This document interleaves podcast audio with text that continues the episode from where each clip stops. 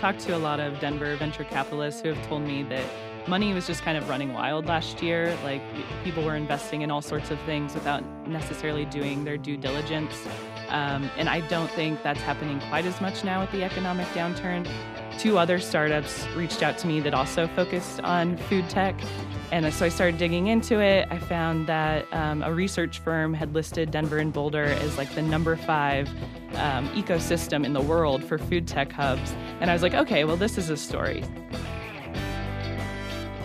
This is the Proco 360 podcast. I'm Dave Tabor, hosting Proco 360 because I love Colorado and I love getting to know Colorado's entrepreneurs. Today's episode kind of different. It's with Nikki Wentling of the Denver Business Journal. Her beat is technology, innovation, and biotech, and her column has been catching my attention. I mean, she breaks it into segments focusing on investment and funding and featured companies like the last one I saw was on Atom Computing. That one really got my attention. That's an expanding player in Colorado's emerging quantum computing sector. So, Proco 360 has featured amazing tech CEOs from companies like DigitalOcean, Proximity, Evolve, Fluid Truck, and yes, uh, that's as much tech as vehicles, and also Quantum Metric. And this last episode I just released was with Ben Wright of Velocity Global. So, yes, I do a lot of tech.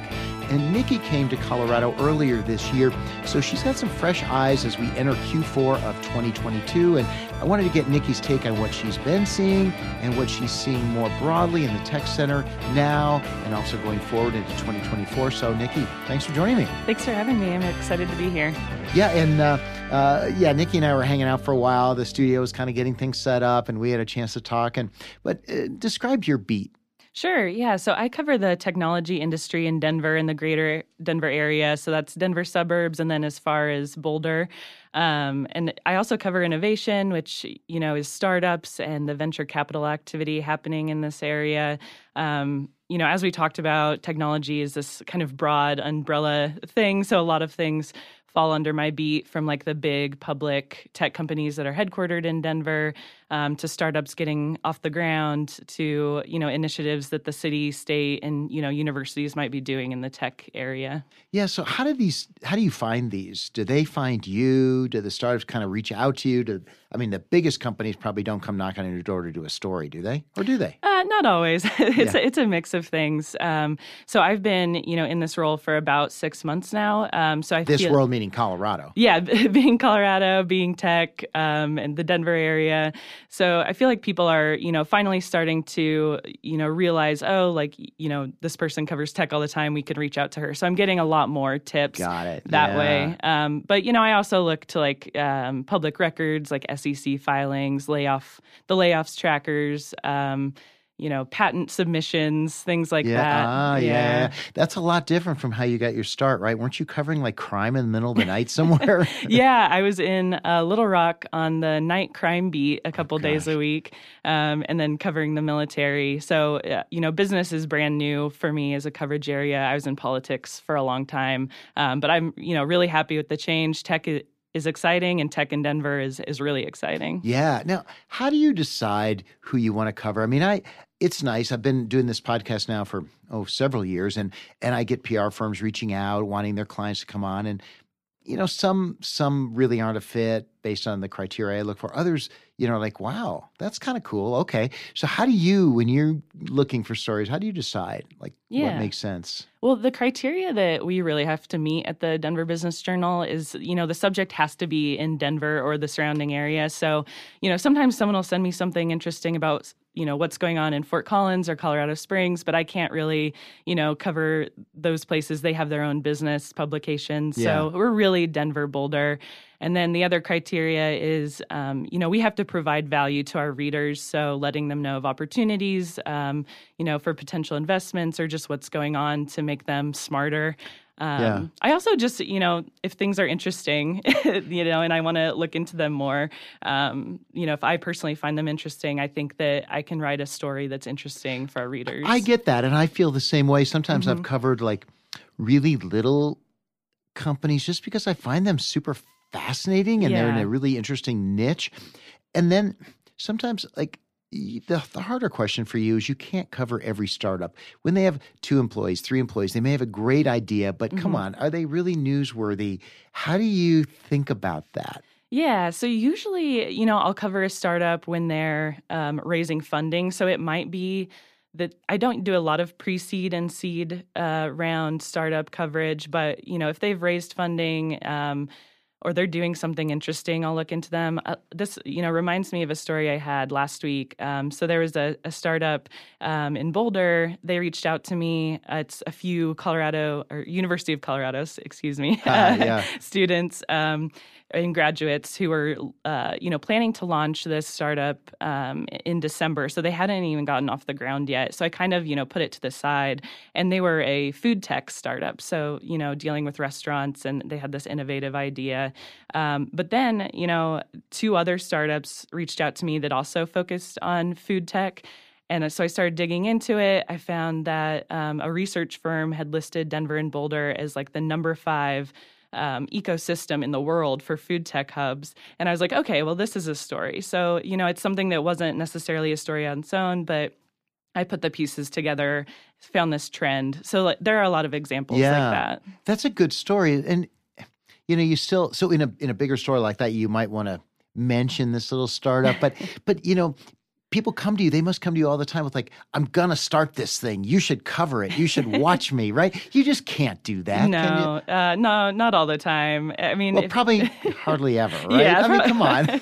Yeah they have to there has to be some meat on the bone there. Yeah. they have to have some traction. I have to be able to talk to someone else who believes in them that has you know the pockets to help them or you know something like that yeah. so. That that's I think that's a good way to put it. Mm-hmm. Yeah, and I find the same sort of level of discernment around around podcast episodes, right? So um, it's fun now and then to do really intriguing little things you you hope you hope mm-hmm. will do well, but yeah, you can't build a can't build your your reputation on that either, can For you? sure. You have to have, you know, credibility. You're putting your name, you know, out there with this company. You know, you have to explain why it's viable. Yeah. And uh, you know, our our readers particularly, you know, are in the business community and look to us to like be that filter. So, I have to be a filter. So that's you know, I was going to move on, but now I'm not.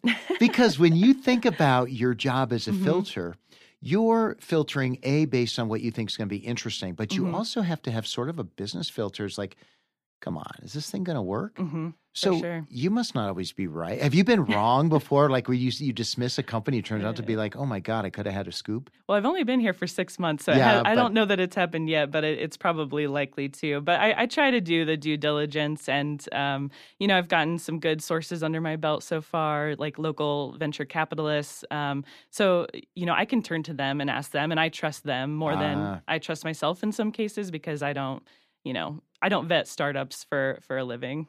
That's a good way to put it. All right, I'm going to shift gears because I want to talk mm-hmm. about some of the trends that have played out in 2022 and maybe based on all your stories, all your research, what you're seeing going forward. But what the big story now seems to be hiring. Mm-hmm. And in 2022, right, beginning of this year, people could not get enough employees no matter what. But now we're seeing some of the larger tech companies doing layoffs. The smaller ones seem to have been maybe less. Maybe they're just not talking about it as much. But mm-hmm. what are you seeing in the last few months? And does it give you any sense of where we're going?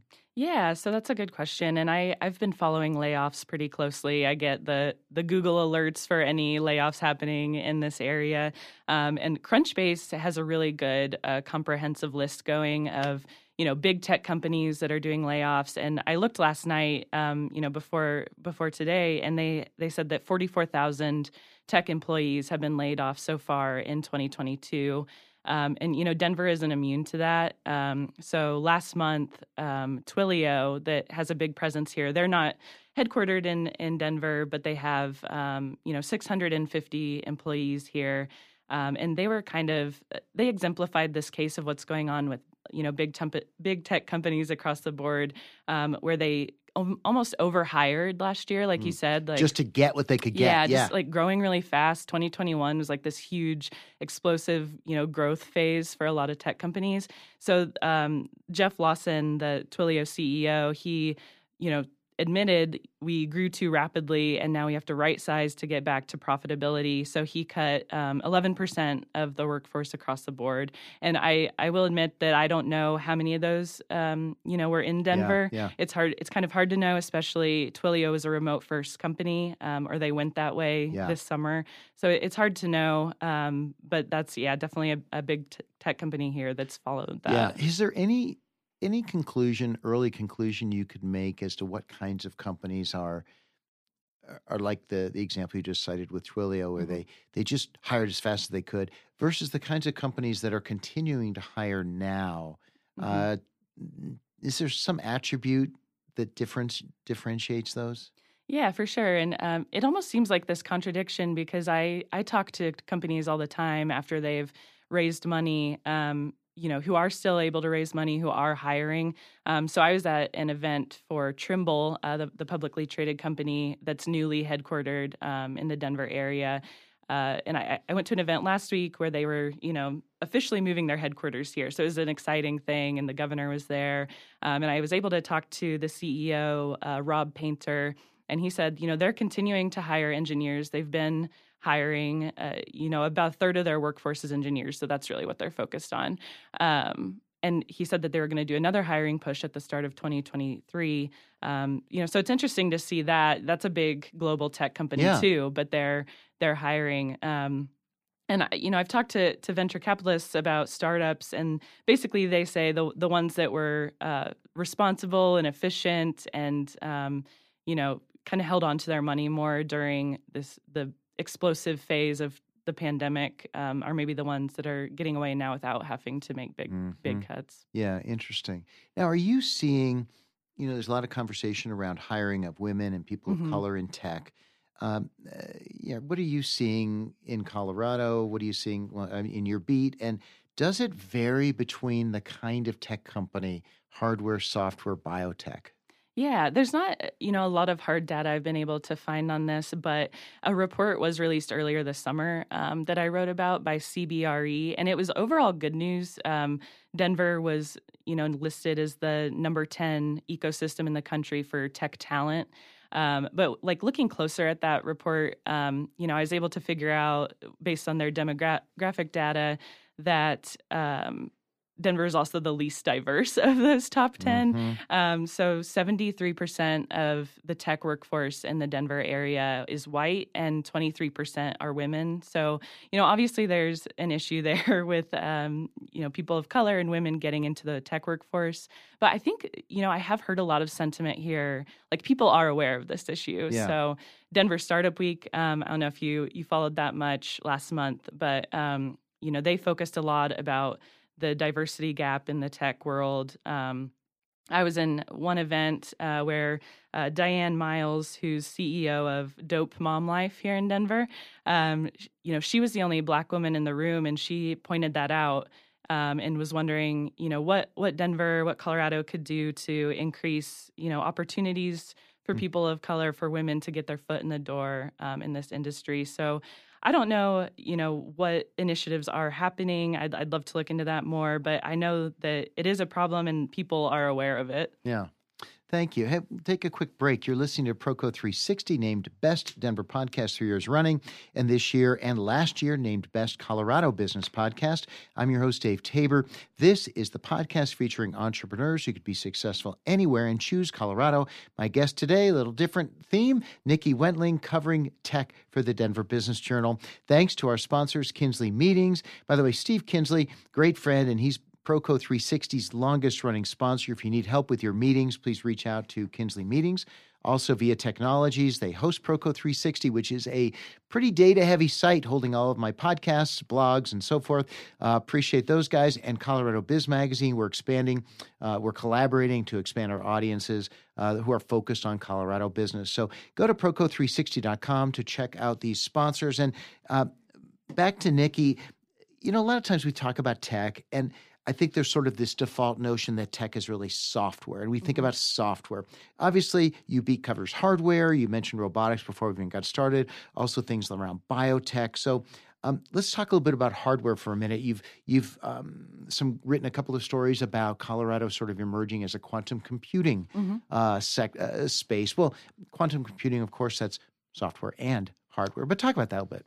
Yeah, I'd love to talk about quantum, and I won't pretend to understand all, the, all Yeah, that yeah, goes yeah. into that. Um, but yeah, I got uh, you know a couple weeks ago, um, Atom Computing held this event. They're a um, San Francisco-based tech or quantum computing company that just opened a research and development site in Boulder. So they, you know, had the governor out. They did a ribbon cutting. They invited us all in and tried to explain, you know, what they were doing. Try to explain. Yeah. I think they did a pretty good job. Um, I might have been the only person on the on the tour to be like, okay, I need like a full class on Yeah. this if I'm going to Yeah. understand it. But I got I got the gist. Um, and that's a, that's a pretty big deal for the area. So um, the CEO over there, Rob Hays, he said that they chose Boulder because you know there are already um, there's already quantum expertise here um, in the Denver and Boulder area. There are a couple quantum research firms, and there's two other big quantum companies, uh, ColdQuanta and Maybell Quantum. And um, you know, with their move here, um, Atom Computing promised basically that, that they'd invest $100 million in this area through hiring and expansion.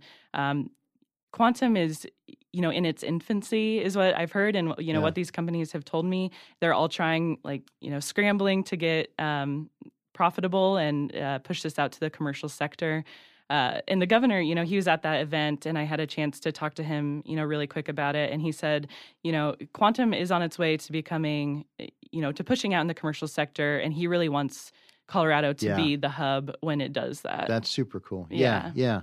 yeah. Now, um, biotech is emerging in Colorado too. I mean, years ago, uh, years ago, I heard that um, biotech was described as sort of a terminal location where if you're an executive and you get per- and you take a job in Colorado and then you lose it, you got to move again. But that that's kind of changed. I mean, what are you seeing um, uh, in in biotech specifically? And is is my perception sort of similar to what you yours? Well, I think there's a lot of exciting things going on in biotech that I've, um, you know, gotten to cover recently. It's like, you know, at the Denver Business Journal, we say it, it's a big part of my beat because it is such a big, um, you know, ecosystem here. So I think the Colorado Bioscience Association has a lot to do with that. They, you know, lobby the legislature for, um, you know, friendly practices toward biotech companies. They, you know, help recruit people. Um, one one really cool thing I think they do is work with universities to like let them know what trends are you know coming up in the biotech world so that they can educate their students to be ready for the workforce. Yeah, what's a company that you've covered in biotech that maybe we haven't heard of that's doing some really super cool stuff? Yeah, well, there are, are a couple that have recently moved to Colorado, so I've gotten the chance to cover them.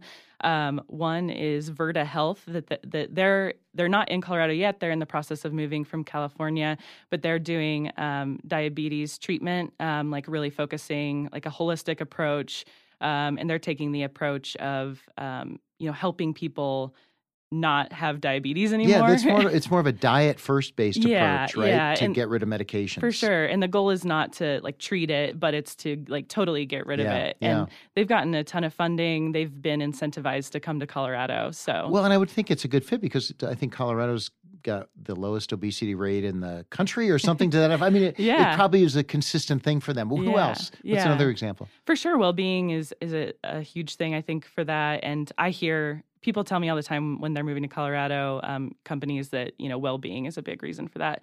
Um, ViewRay is another one that's that just moved from Ohio. Um, and they do um, a cool uh, radiation treatment for cancer. So instead of a patient having to, you know, have their whole body going through radiation, it really like pinpoints it so that they don't um, experience as many um, symptoms. So I, th- I think that's really cool too.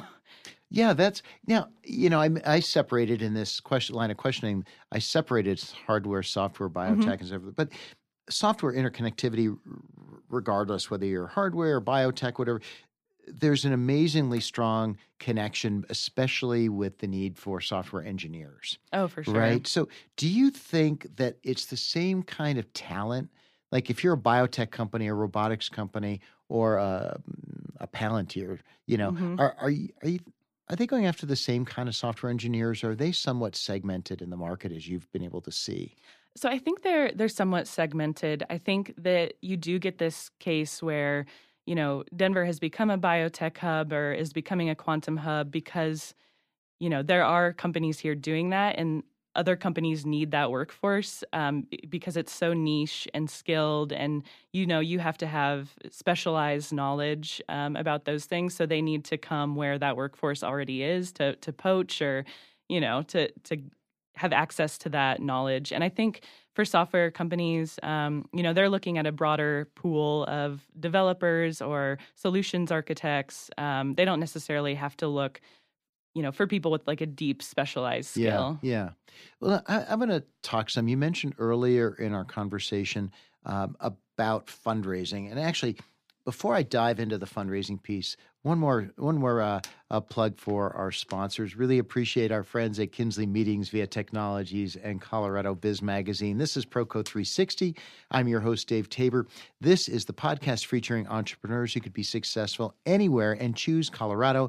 This episode is with Nikki Wentling, who covers tech for the Denver Business Journal. Go to proco360.com to subscribe to the newsletter read my blog, link to sponsors, and catch the books I'm listening to on Audible. So I do want to talk, um, Nikki, about fundraising. I mean, lots of your stories begin with, you know, company XYZ raises, mm-hmm. you know, $20 million, $100 million, whatever the case. And when you cover these, I always wonder sort of about the balance between the news angle and the fact that they just got millions of dollars mm-hmm. versus kind of, kind of like what they're doing and why they're attracting the money they're attracting. Mm-hmm. You know, so as you think about as you think about that, like, do you spend a lot of time trying to understand and digest like why they're raising that money, why they're attracting it?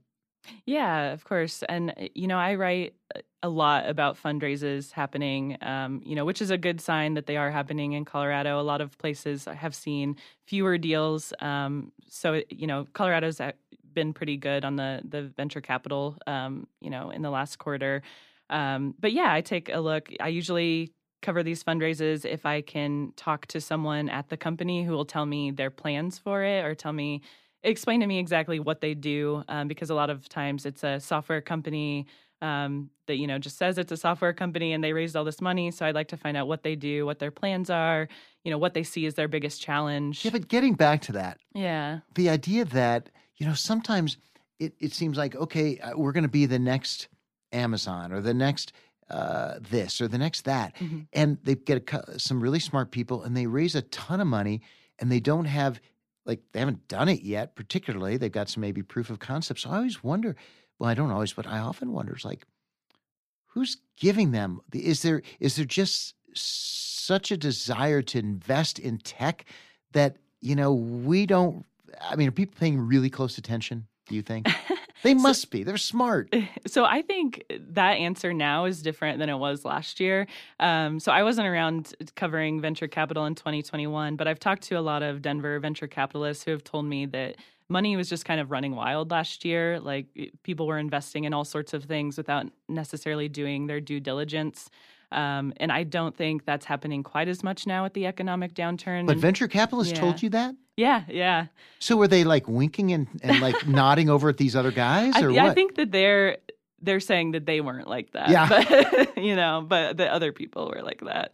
Um, so and, the, and then they, you know they say that um, people are being more cautious now, so they're they're vetting uh, companies a little harder, and the, the companies that are getting funding now, um, you know, are more capital efficient. Um, at least that's the the overall feel. Um, but you know, in some cases, like I think what was it the the WeWork founder um, who started a new venture that didn't have much proof and just got a ton of money for it. I yeah. think a lot of startup founders were upset by that because they're like, "Hey, I have proof and and I'm not getting this money," but you know, he was a name that that people knew. So. Yeah, yeah, yeah. Um, well, I just, as you know, um, just released a podcast with uh, Ben Wright of mm-hmm. Velocity Global, and they're a global platform for remote and distributed workforce. Are you seeing over the last, you know, months changes in what you perceive as hiring practices among tech in Colorado?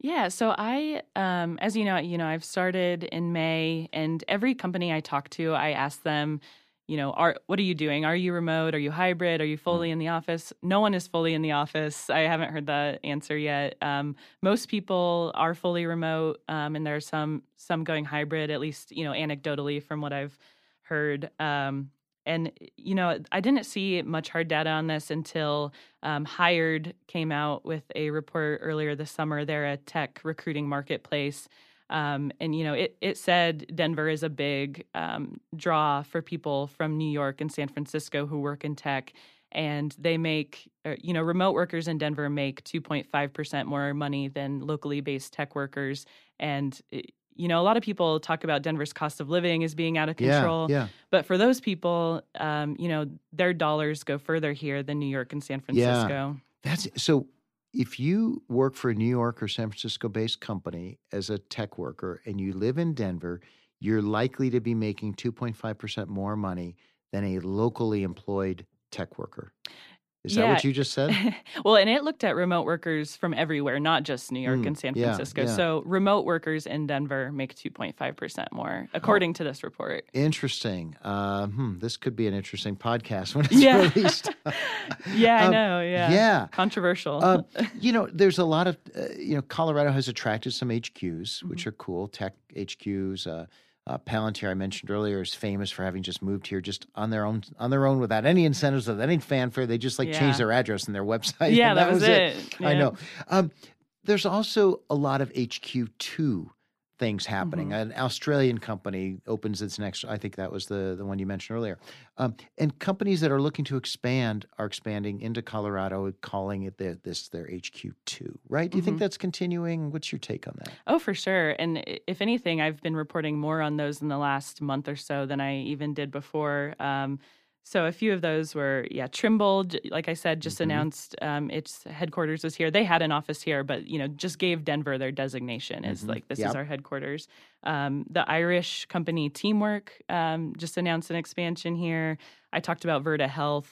Uh, Bitewell is another food tech company mm-hmm. Um, that went fully they were fully remote and then decided they wanted an office space which is kind mm-hmm. of different than what i've seen. And they picked denver even though none of them had lived here before. Oh cool. Yeah so that was really cool. Um, australia lumachain um, is an ag tech company that announced their american headquarters here. And then um, the uk software company Cled- cledara um, they just came to Denver yeah. as well. It's cool when they pick North American headquarters. They're, uh, you know, you see often that they're picking yeah, Denver for sure. Um, what, uh, just for fun now, as we kind of wind down, if you could think of, you know, sort of three different companies, maybe one hardware, one software, one maybe biotech that you think exemplify Colorado's trajectory. You know, what examples might you come up with? Yeah, well, we've talked about you know um, tech workers coming from the coast to to Denver, so I want to talk about Testbox. I think um, you know they're a software company that's based in Boulder, and I was talking to the CEO not long ago, and their um, most of their workers are from San Francisco, and they eh, consciously made the choice to start their um, startup in Boulder because they wanted out of the pressure cooker of San Francisco. Ah, interesting. um, yeah, yeah, yeah. Yeah. So I think that is is really you know it really exemplifies what's happening here. Um, as far as hardware, I would point to Scythe Robotics, which we talked a little bit before we started. Yeah. Um, Scythe was on a podcast. Yeah, they, yeah. They're like seven thousand units backed yeah. up. They're they're doing so well. I know. I think you know that is really they're at a turning point from development to you know getting the motors yeah, out there. Produ- yeah. And you know, I feel like Denver is overall is kind of at a turning point too, where they're like on all these lists of, of tech ecosystems in the United States, they're right behind the biggest tech hubs that you would think of. So, you know, I, I see Denver as being at a similar turning point um, to that company. Yeah. Um, and then I'll talk about biotech again. Um, I just reported Monday about Biodesix. Um, they went public in 2020 with the intent of hoping to reach more patients with their uh, they do blood-based diagnostic testing for lung cancer mm. and they just signed a contract with the department of veterans affairs which is the largest integrated healthcare system in the united states so that potentially wow. introduces them to a ton of patients yeah. Um, they're also moving into a bigger office so that that growth is like you know really huge yeah. So when you reach out to these kinds of companies, and you, like, do you have a a favorite question that you like to ask that you know is more than just that elicits more than their canned response.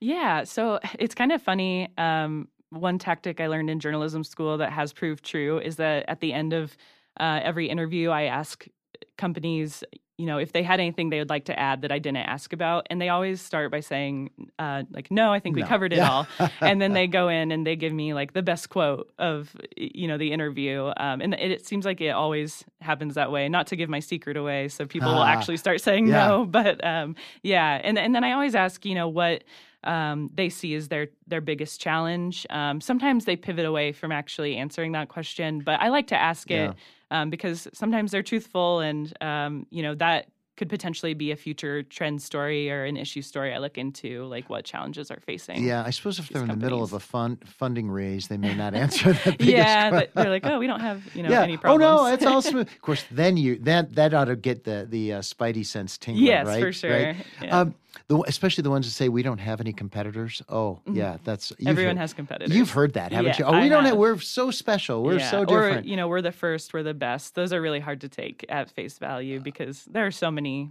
yeah, startups, so many smart people out there. So yeah. Um, any patterns? Because you've you've you haven't done tech journalism other places, Mhm. but you've done journalism other places. Any any sense for how receptive you feel like Colorado tech companies have been to to your coverage, to your probing, to your exploring about who they are? Yeah, I think people have been um, pretty open. I, I think that tech in Denver right now is exciting, and people want want to talk about it for the most part. Um, whereas, you know, in other things I've covered, crime and, and politics, maybe you know, not everyone wants to talk to me. Yeah. I have, you know, tech companies do seem to be a little more secretive than others um, for some reason. You know, they might be in stealth mode and their tech isn't um, released yet, so it, you know, it's hard to get them to talk to me, or they want to talk to me, you know, on their timeline and Yeah. not on my timeline. Um, so there definitely is some of that. Um, but so far, you know, I've had good experiences. I haven't had a completely negative experience with a company Yeah. here yet. But And I would think sometimes, you know, they want you handled through yes. their PR people. oh, um, for sure. You don't want that. That's not no, that's not interesting at all, is it? No, no, it's not. Um, and you know, a lot of times I do get to talk to the CEO, but uh, you know, it would be great to talk to the CTO or you know someone a little lower down um, who maybe is able to tell me more in the weeds Yeah. things going on. Yeah. Um, so yeah, that's that's always a, a struggle too. Um, and you know, you can't as we wind down, um, and you think about sort of the companies that you're paying attention to going forward, the ones that maybe you haven't covered yet, but Mhm. you know are super intriguing. What are a couple of examples of companies that you're looking forward to to uh, watching and exploring? Yeah, well, uh, you know, we talked about Velocity Global a little bit, but they've been on my list of, um, you know, people that I want to talk to. And I know you just did a podcast on them, so you probably know more about them at this point than I do. But I saw that they recently made a list of like best uh, financial tech firms in the United States. Um, you know, I, I'm wondering if, you know, if they're preparing for an IPO or like what their successful exit looks like. Um, so I want to pay attention to that. And the same thing with outside. Um, you know what Robin Thurston is doing with the Outerverse, um, and then you know are they also preparing for an IPO? Like th- those are a couple big things. And Palantir, like we said, is kind of a mystery still. They quietly moved their headquarters to Denver.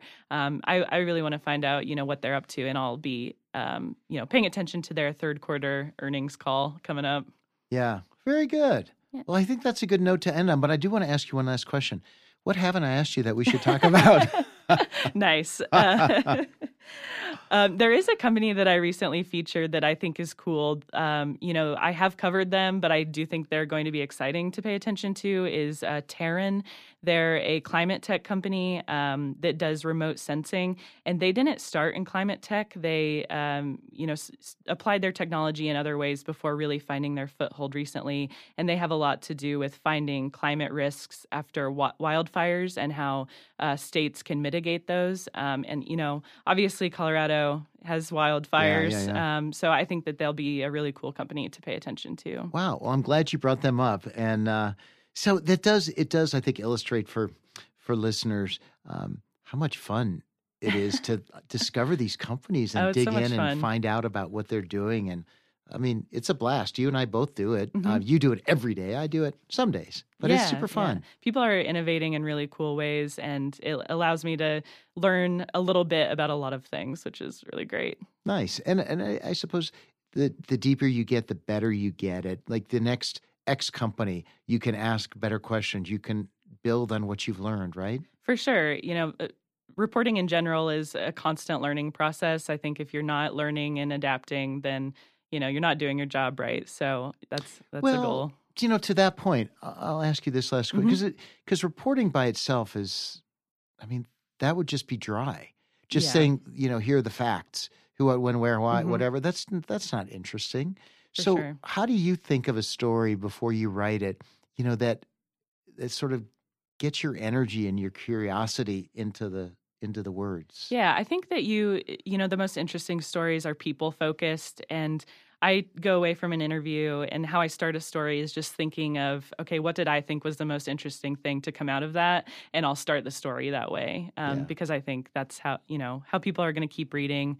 Um, so yeah, definitely, you know, focusing on the people rather than and how it affects people rather than you know just the the business by itself. Yeah, and that makes sense. I've been doing some reading about you know how to attract attention Mhm. in today's noisy, noisy world. And it used to be that I think the pattern of writing was, you know, an intro, then the body, then you get to it, you make your point, and then you conclude. Or- And what I'm hearing now is that's just not the way to do it. Catchy headline, and then you basically your conclusion comes first. Oh, yeah. You've got to slap them across the face with why they want to read, right? Yeah, or have you changed your style? Um, I you know that's one thing they, they teach in journalism school. I try to always smack people in the face. Um, but yeah, definitely front loading the news, front loading the interest to get them to be interested enough to read the details that maybe aren't as um, flashy is is the the constant struggle. Listeners, glad you're here on Proco 360, where we say live, work, love Colorado because you and I and my guests can be successful anywhere and choose Colorado. Nikki, glad you chose Colorado. Yeah, thank you. It's great to be here. And uh, glad you joined us. Listeners, you make the show successful by subscribing to the Proco 360 podcast. And if you haven't yet, it's a huge help if you submit a review in your app. Thanks again to show sponsors, Kinsley Meetings via Technologies, and our partners at Colorado Biz Magazine. That's the show. Live, work, love Colorado.